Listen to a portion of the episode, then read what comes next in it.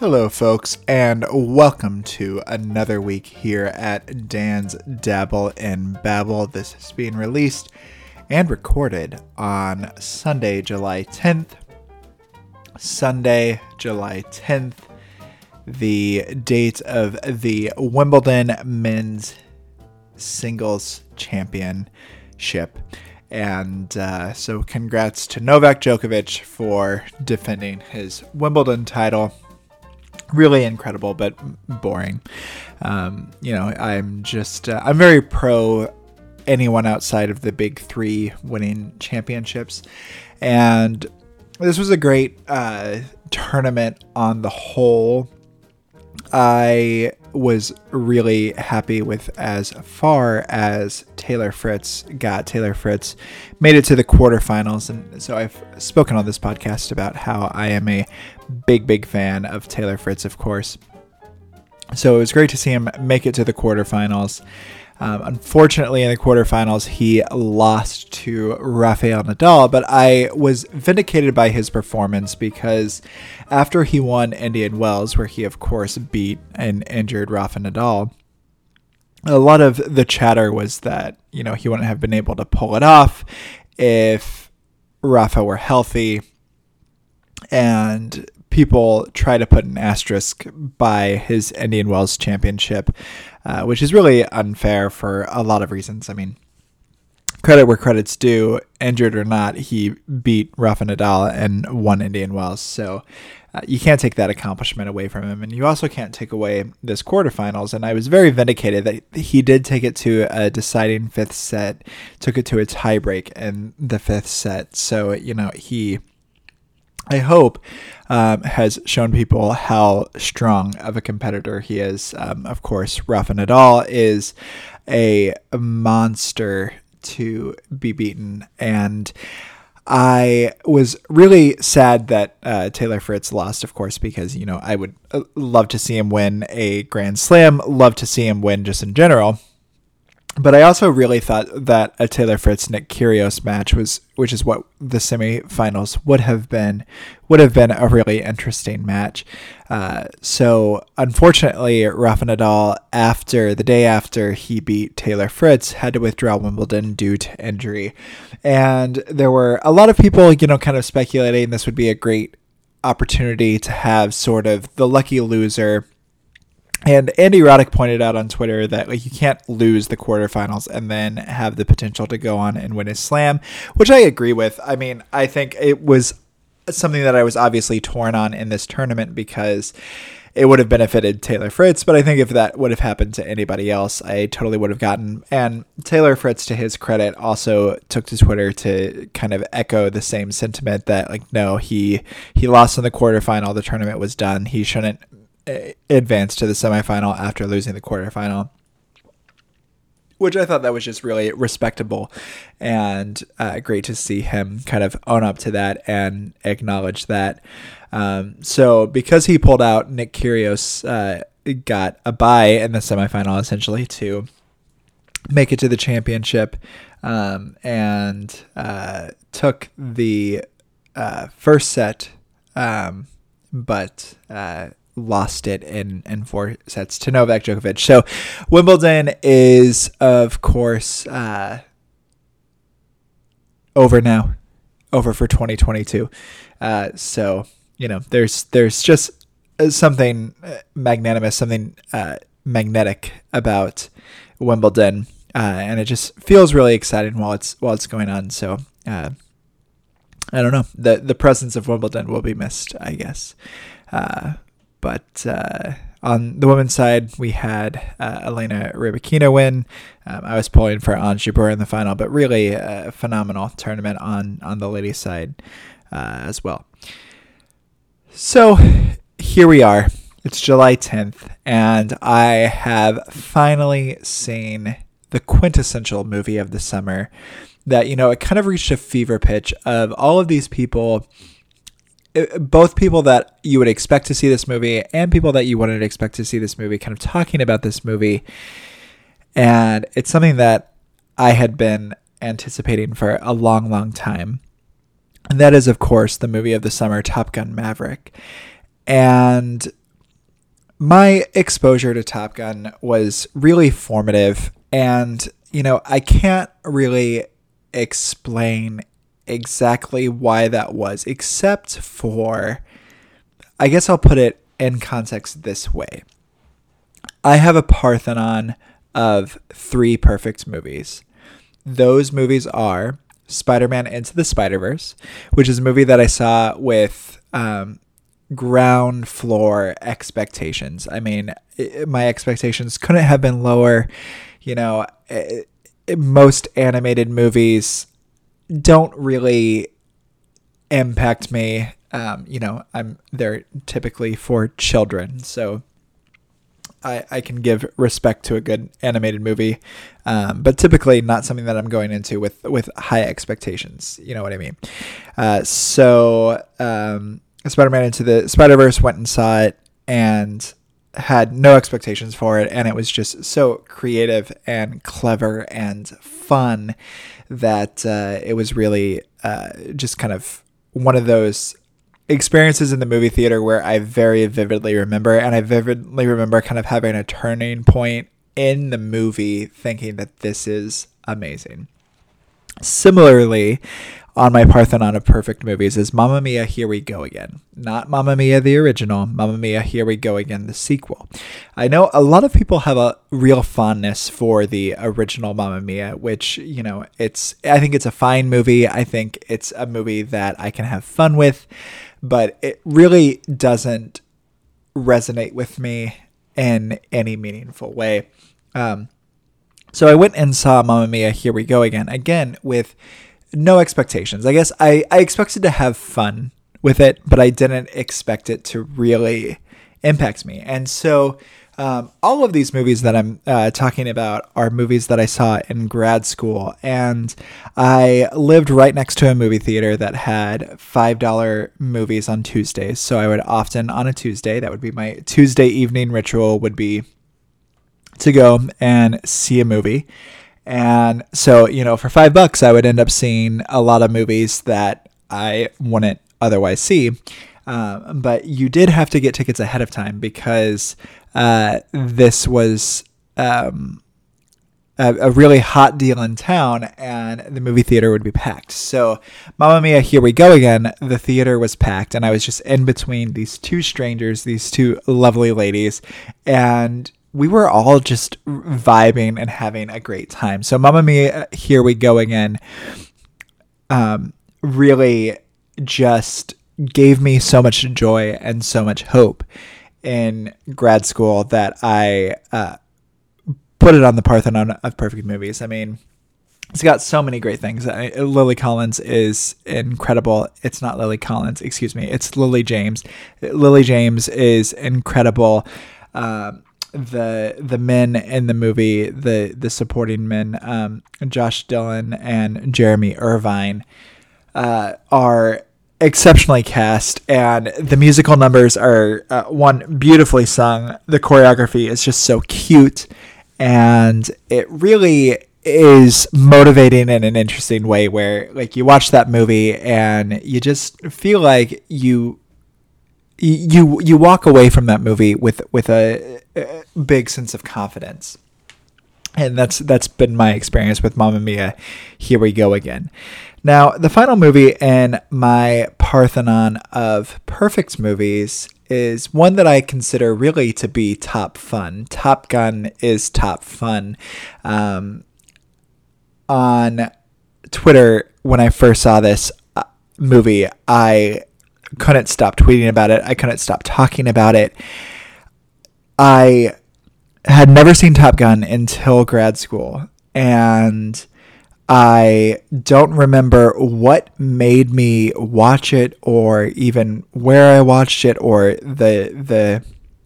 I don't I don't really remember the the circumstances that made me decide to sit down and watch Top Gun. Now, conveniently, we talked last week about my journey to uh, attempt to become a naval aviator. And this was, of course, largely informed and largely influenced by the movie Top Gun. I mean, how could it not be? So, when it was released in 1986, there was a big surge in applications to the Naval Academy and applications to uh, Navy officer programs, which anybody that's seen the movie Top Gun, you can totally understand why. I mean, the characters look like they're having such a great time, and you're flying these incredible aircrafts.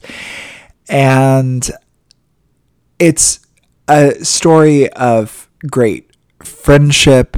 The romance is there, but it's not overpowering. And, uh, you know, Kelly McGillis excuse me, Kelly McGillis's character has just these great one-liners and is just her interaction with Tom Cruise's character Maverick, of course, uh, is is just really phenomenal. And not to mention, I would be remiss if I didn't formally address the very formative volleyball scene, um, which is just a gift to anybody with any functioning senses to be able to enjoy the the the Top Gun volleyball scene. I mean, it's just so randomly thrown in there, but it's so delicious.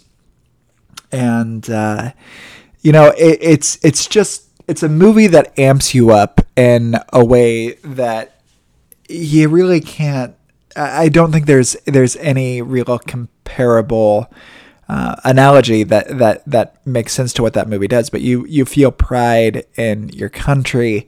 Um, young Tom Cruise is just so charming and and so so wonderful so wonderful to watch and it's it's exciting. The planes are exciting. Um, the the one liners are great. I want butts. Whose butts? I bring me some goddamn butts. Um, so Top Gun is a movie that I will literally sit down, I will put on and I will watch it from start to finish and then I will start it over again. I don't know how many times I've seen Top Gun, but there is no upper limit to the amount of times that I'll watch Top Gun and I always love it, always enjoy it. Um, and you know, one thing that I think that the original definitely has on the sequel is and I'm to talk about this because I, I have questions, but um, so the uh, naval aviator, naval aviation, that's that's the lead guy, that's the pilot. So um, pilot programs very competitive to get into. We talked about that last week. It's pretty um, well understood how how competitive it is to become a pilot for the Navy, and not only to become a pilot for a Navy, but you're talking about when you're talking about the people that are flying fighter jets, so the F-14s in the original Top Gun and the F-18s in, in Top Gun Maverick. Those are an exceptional crop of people uh, that have because there's there's lots of aircraft. There's there's helicopters, there's cargo planes. Um, there's uh, which they actually show this in the new Top Gun, the the um, kind of radar planes. Um, there's so there's lots of different aircraft. So so the absolute best of the best are the ones that are uh, uh, flying the um, F-18s now.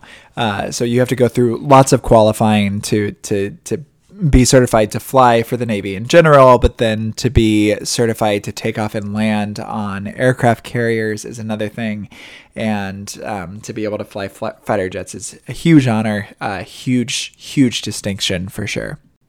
So you have this movie where you know all of that is is uh, so captivating, and so so that's that's um, the the pilot, but but obviously the first movie is also so much about the relationship between the pilot and the naval flight officer or NFO, which was what I was actually accepted into. Um, again, because of depth perception, I got knocked out of uh, being eligible for, for naval aviation and being a pilot. Um, so the co pilot is called an NFO, uh, naval flight officer. And I think that is something that's really special about the original Top Gun that you don't have as much of in Top Gun Maverick. Um, but uh, it was a, a, a, long, long road to, for me to uh, be able to see Top Gun Maverick. Um, just you know, I've been traveling and. Uh, my boyfriend and I have, have been busy and, and not able to make it work. There was one weekend where we talked about it, but the theater that we wanted to go to uh, was sold out. Just long, long story, but uh, we ended up seeing it on Friday at the Tampa Theater, which is a really cool historic theater. So for me, that felt like it was giving the deference that it deserves, and because we uh, had seen it after so many people that I had that I knew had had seen it. Um, uh, I, I you know had the confidence that I was that it was going to be entertaining. So so that was that was one of my big fears is is anytime something like this is rebooted, I just don't want it to tarnish the the legacy or the reputation of what I've got in my mind, right? So that's how I very much how I felt about the Will and Grace reboot. Um, is you know it retcons some things and it's just not it's not it doesn't live up to the magic of the original Will and Grace. And I was really um, I was really nervous about that with Top Gun Maverick until the first trailer which I saw in theaters. The first time I saw a trailer for Top Gun Maverick, I cried. And I think I've talked about that on this podcast before because it was just, it captured Top Gun in the trailer. Um, and so it was, it was magical. It was wonderful. It's magnificent. Magnifique. So, um, I do want to announce here that moving forward, there will be some light spoilers for Top Gun Maverick. I'm not going to do a full plot breakdown or anything like that, um, but there are some things that that I want to talk about. And um, so, you know, I knew going into it that somehow, some way, Tom Cruise's character Maverick was going to uh, be called back to Top Gun to be. Um, a Top Gun instructor, and that Goose's kid was going to be in in Top Gun. So I thought the way that they handled that was really uh, interesting. And there's, it, um, again, without going too much into it, there's a relationship between Maverick and Tom Kazansky, aka Iceman. Uh, that I thought was really clever the way they handled that relationship and was really true to the characterization of Maverick. Because that's the other thing that happens a lot of times in sequels, right? Is you have these characters go through this great personal growth and this character development, and then uh, that sometimes gets thrown out the window and um, in sequels because you need something to do with these characters. Uh, probably the worst offender, and I don't know why this is the example that that comes up first and foremost, but probably the worst offender of this is in Legally Blonde. In um, the sequel, you take Elle Woods, who at the end of Legally Blonde uh, was very self assured and confident and excelling at Harvard. You take her in the sequel, and she is uh, just uh, airheaded and ditzy and uh, not confident in, her, in herself. Um, and basically has to go through the same character growth, character uh, development that we were with her for in, in the first movie.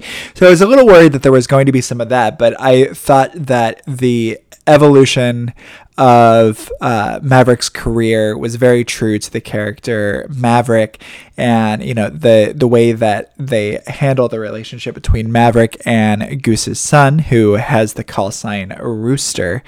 Um, I thought was really excellent. So now the the premise of the movie is there's this really intense mission that has to be flown. So they're calling back the top 12 graduates of Top Gun, and it's Maverick's job to uh, train these 12 for the mission, but then also ultimately select uh, or help select, help narrow down who's going to actually fly the mission. So um, you've got this really interesting dynamic uh, between. Um, uh, uh, the the kind of main three are um, Rooster, which is of course Goose's son. Uh, you have Hangman played played by Glen Powell, who's kind of the antagonist, just like very cocky flyboy. And then you have Phoenix, who's the only female pilot, um, which I looked it up. I think there's like uh, 14% of the Navy's pilots are female. So it was um, cool to see that representation. Um, so. Uh, of course, they all uh, want to be selected for this honor of flying the mission. And so you have a lot of the Top Gun style kind of air games uh, and and and uh, training exercises uh, that they go through. Um, in their F-18s. Now, the question that I have that I haven't been able to find an answer for is, and I understood, and it was my understanding that in general, uh, F-18s are flown uh, as as one man teams. So so there's no uh, there's no goose in the back. There's no naval flight officer.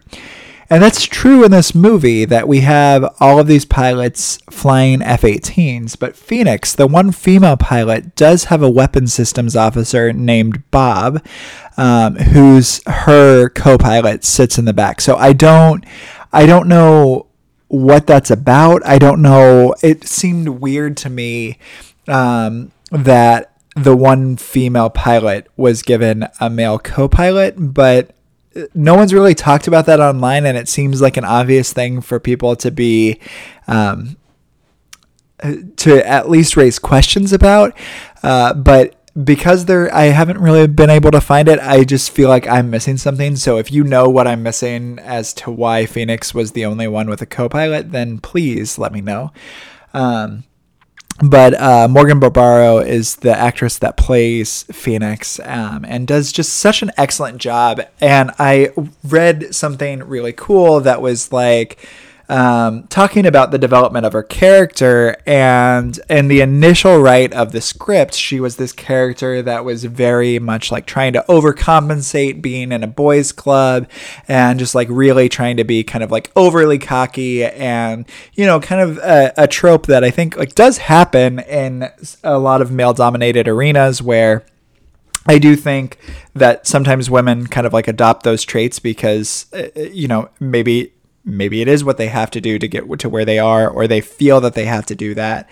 Um, but it's a but it's a very common trope, and and the fact that Phoenix was a woman was never um, addressed by any of uh, her.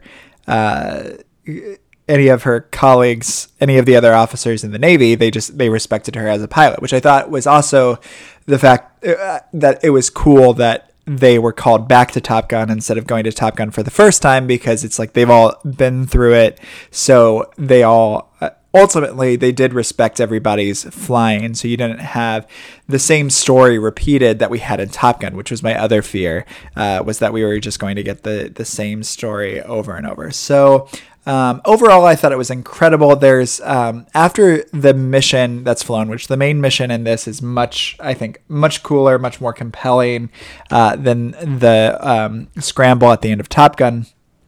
So I thought that was really cool. Um, there is one thing that happens with uh, Maverick and Goose in the course of that mission that, if you've seen it, you'll know what I'm talking about. But I'm like, okay, this is far fetched, but ultimately it was a fun romp, and it was it was it was really cool, and definitely I think uh, it ultimately lives up um, to. Uh, the legacy of Top Gun, I think, is a very respectable entry in the franchise, and it was it was well worth well worth the wait. And and again, seeing it in such a cool theater uh, made it made it really special. And I am glad to now have finally seen it. And, uh, you know, that's uh, if you haven't seen the movie of the summer, it really is the movie of the summer. I I I, I think you need to see it. It it really is a must see. So. Uh, with that, um, as always, rate us five stars, share the podcast. Um, that that means so much. I, I, I thank you for uh, giving me the the the time to listen to this episode. That's that's really cool um, to know that uh, people are tuning in and and listening. So. Um, thanks for all of that. Uh, follow me on Twitter at Babbling Dan or on Instagram at Daniel Burkett. And until next week, this has been Dan's Dabble and Babble.